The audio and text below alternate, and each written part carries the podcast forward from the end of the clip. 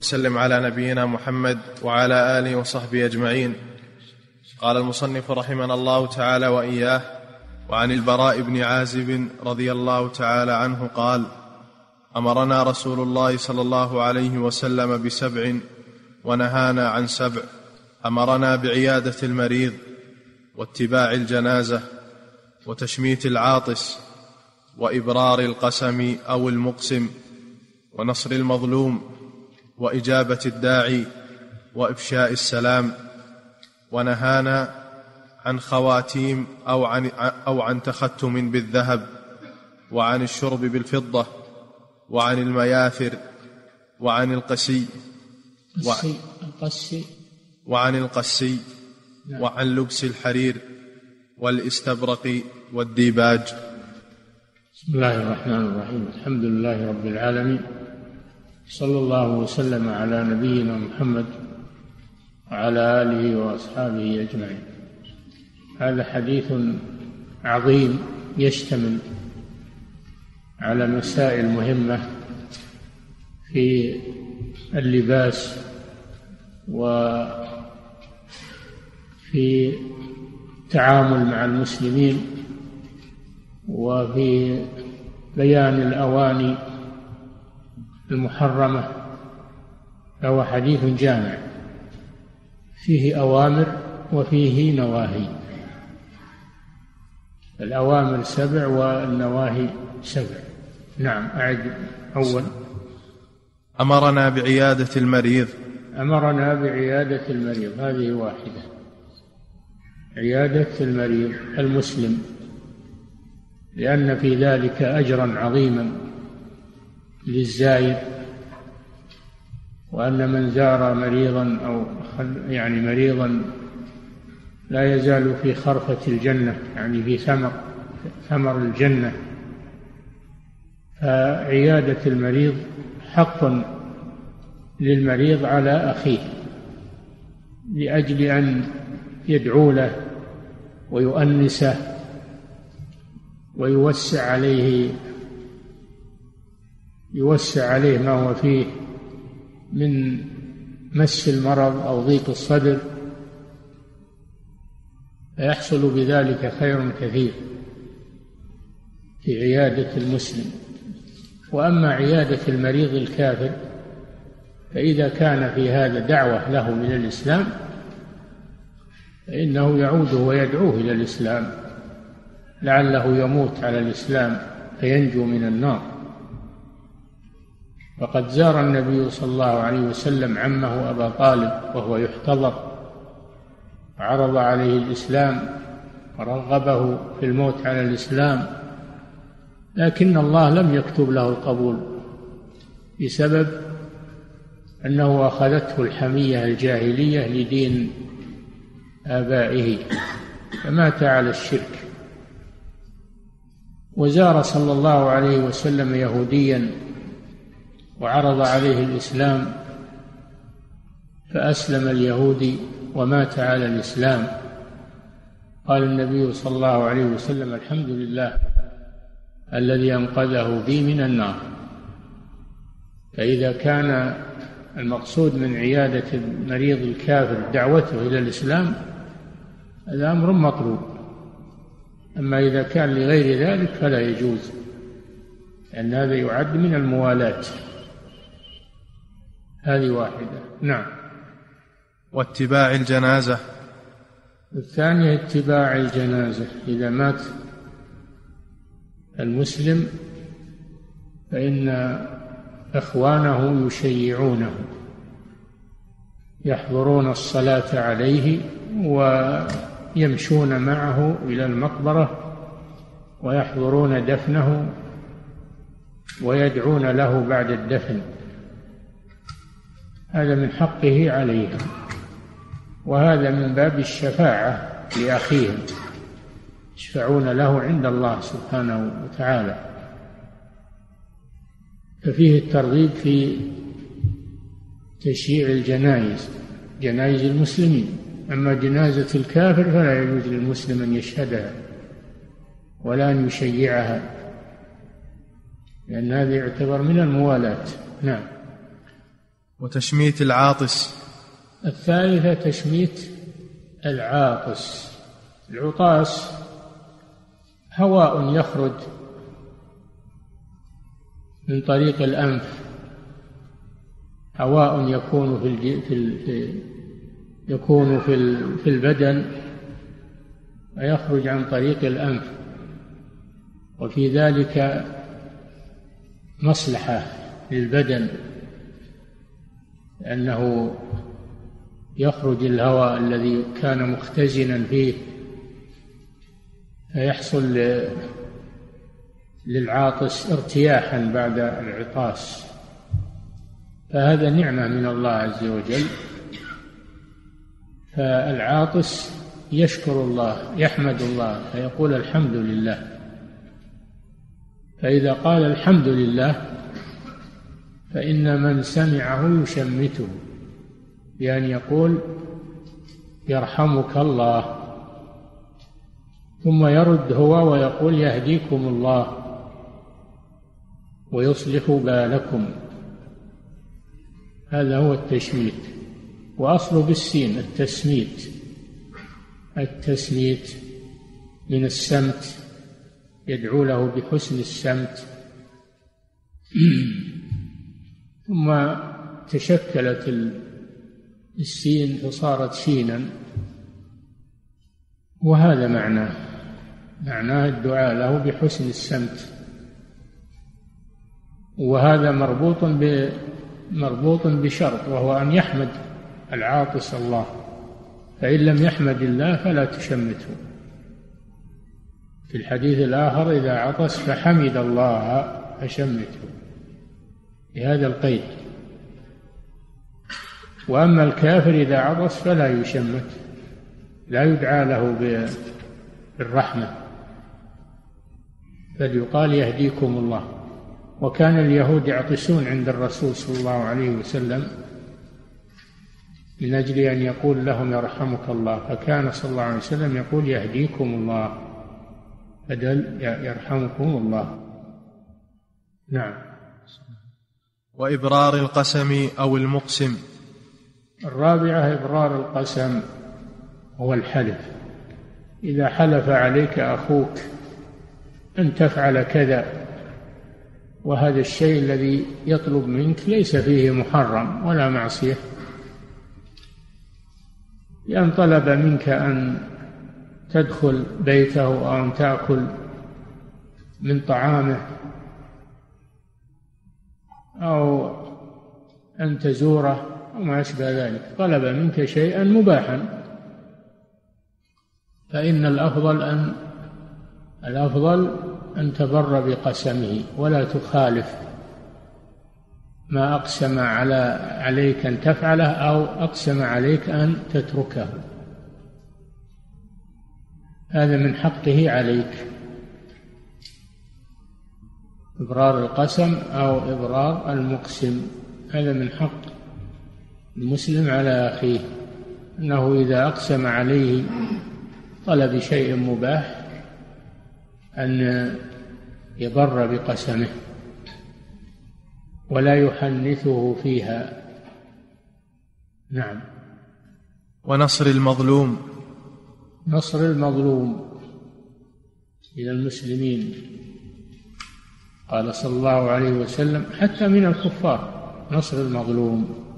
لأن الظلم لا يجوز لا في حق المسلم ولا في حق الكافر ولكن في حق المسلم أشد. الظلم لا يجوز. فالذي يسعى في إزالة الظلم هذا على أجر عظيم.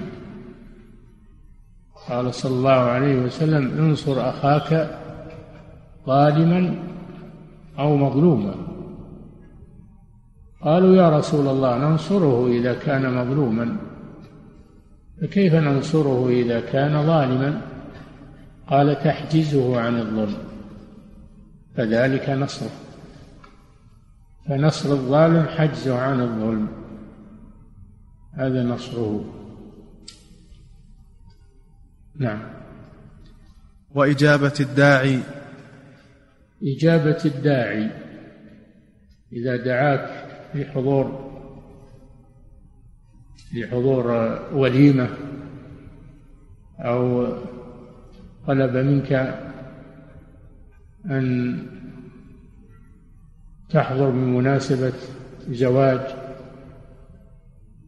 فإنه من حقه عليك أن تجيبه. ما لم يكن هناك منكر لا تقدر على إزالته. إن كان في الاحتفال منكر كما هو الكثير الآن في في مناسبات الزواج إذا كان فيه منكر فإن كنت تقدر على إزالته وجب عليك الحضور وإن كنت لا تقدر فإنه لا يجوز لك الحضور. أما إذا كان ليس فيه منكر من حق أخيك أن تجيبه لأنك إذا لم تجبه يحصل له انكسار نفس و وربما أنه يخاف أنك قد هجرته وأنك لاحظت عليه شيئا فيكون في نفسه شيء لأجل إزالة ما في النفس تحضر. ما لم يكن عليك ضرر أو يكون في الدعوة منكر ولا تقدر على إزالته. نعم. وإفشاء السلام. إفشاء السلام والإفشاء معناه النشر نشر السلام. لأن إذا التقى المسلمان يسلم أحدهما على الآخر. لأن يقول السلام عليكم ويرد الآخر فيقول وعليكم السلام. قال الله جل وعلا وإذا حييتم بتحية فحيوا بأحسن منها أو ردوها. إن الله كان على كل شيء حسيبا. والابتداء بالسلام سنة مؤكدة. ورد السلام واجب. رده واجب. والسلام معناه الدعاء بالسلامة أو هو اسم من أسماء الله تعالى.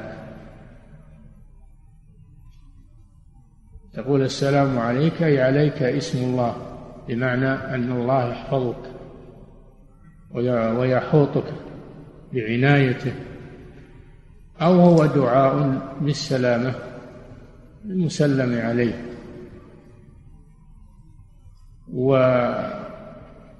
وإفشاء السلام يترتب عليه زوال ما في النفوس ويترتب عليه زرع المحبة في القلوب. قال صلى الله عليه وسلم ألا أدلكم على شيء؟ قال صلى الله عليه وسلم لا تدخلوا الجنة حتى تؤمنوا ولا تؤمنوا حتى تحابوا. ألا أدلكم على شيء إذا فعلتموه تحاببتم؟ أفشوا السلام بينكم. والسلام لا يكلفك وقتا ولا مالا ولا كلمة طيبة. تقولها لأخيك يحصل فيها خير كثير. ونهى صلى الله عليه وسلم عن التهاجر.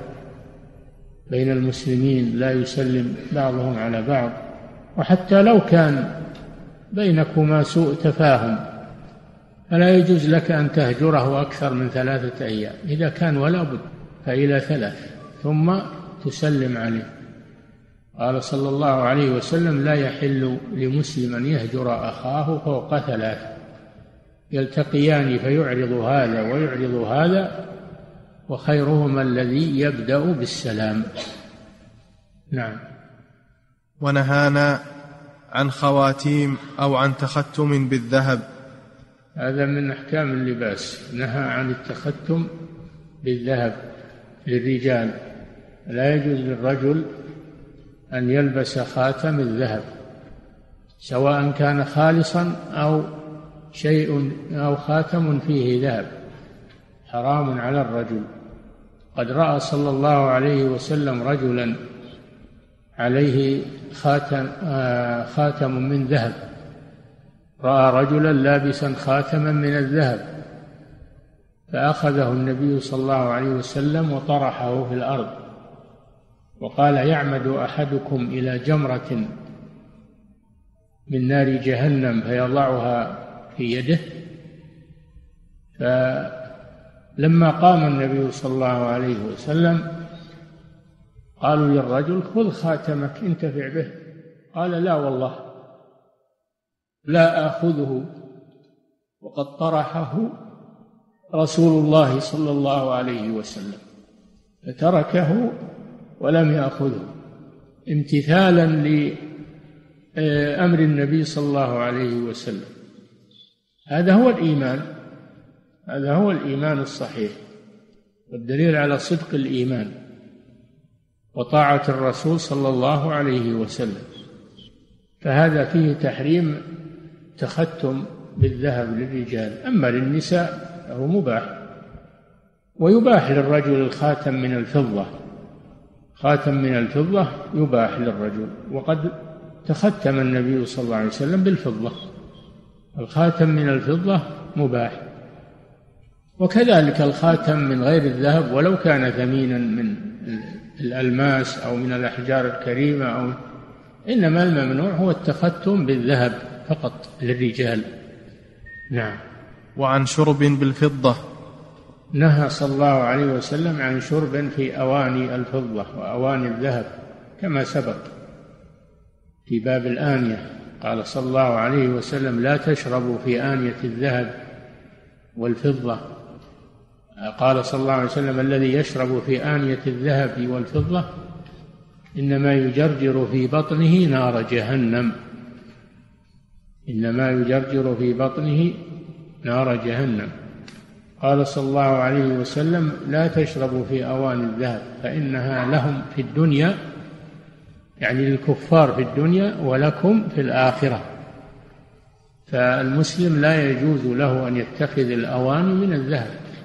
حتى ولو لم يستعملها لو اتخذها للزينة أو أو أو أو تحفة من التحف عنده كاس من الذهب أو إناء من الذهب أو أي شيء مصنوع من الذهب على أنه تحفة لا يجوز له أن أن يأخذه ولا من الفضة أيضا لا يجوز له اتخاذ التحف والأواني من الذهب أو الفضة. هو هذا خاص بالأواني التي تستعمل. نعم. وعن المياثر. عن المياثر سبق أن المراد بالمياثر المياثر جمع ميثرة وهي ما يوضع على ظهر المركوب. ما يوضع على ظهر المركوب تحت الراكب. فلا يكون من من من اللون الأحمر الخالص. نهى عن المياثر الحمر. أما أن الإنسان يتخذ ميثرة يركب عليها من غير اللون الأحمر فلا بأس. لكن يتخذ ميثرة من اللون الأحمر الخالص هذا لا يجوز. ولا يجوز له أن يلبس الأحمر الخالص. لا يجوز أنه يلبس الأحمر الخالص. أما أنه يلبس شيئا فيه فيه حمرة وفيه غير الحمرة ملون هذا لا بأس. إنما الممنوع الأحمر الخالص. لا يلبسه ولا يركب عليه أو يفترشه. نعم. وعن القسي. وعن القسي. نسبة إلى القس وهو, وهو لباس من الحرير. لباس من الحرير يصنع في مكان يقال له القس وينسب إليه وقال قسي ويجوز الضم قسي والمراد به الحرير وهذا سبق ولا يجوز للرجل أن يلبس ملابس الحرير. نعم. وعن لبس الحرير نعم. والاستبرق. نعم أنواع هذه أنواع من الحرير. القسي نوع والحرير يعني الخالص والاستبرق وهو ما غلظ من الحرير. نعم. كله عن الحرير بأنواعه. نعم. والديباج؟ نعم نوع من الحرير أيضا. الديباج ما رق من الحرير الاستبرق ما غلظ من الحرير. نعم. صلى الله عليكم سماحة الوالد. يقول السائل ذكر بعض أهل العلم أن التشميت ثلاث مرات فما بعدها يدعى للعاطس بالشفاء فهل يصح ذلك؟ نعم نعم. شمته في المرة الأولى والثانية أما في الثالثة والرابعة فهذا يكون فيه زكام. ما هو بعد العقاص؟ هذا نتيجة مرض. يدعو له بالشفاء. نعم. أحسن الله إليكم سماحة الوالد. يقول السائل هل يبلغ الأجر بالاتصال على المريض إذا كان مكانه بعيدا عني ولم أستطع الذهاب إليه؟ إيش؟ يقول هل يبلغ الأجر بالاتصال على المريض؟ بحسبه نعم. إذا لم تستطع الذهاب إليه واتصلت به بالجوال أو بالتلفون هذا نوع من من الزيارة وتأنيسه. لك لك في ذلك أجر. لكن ليس مثل أجر من ذهب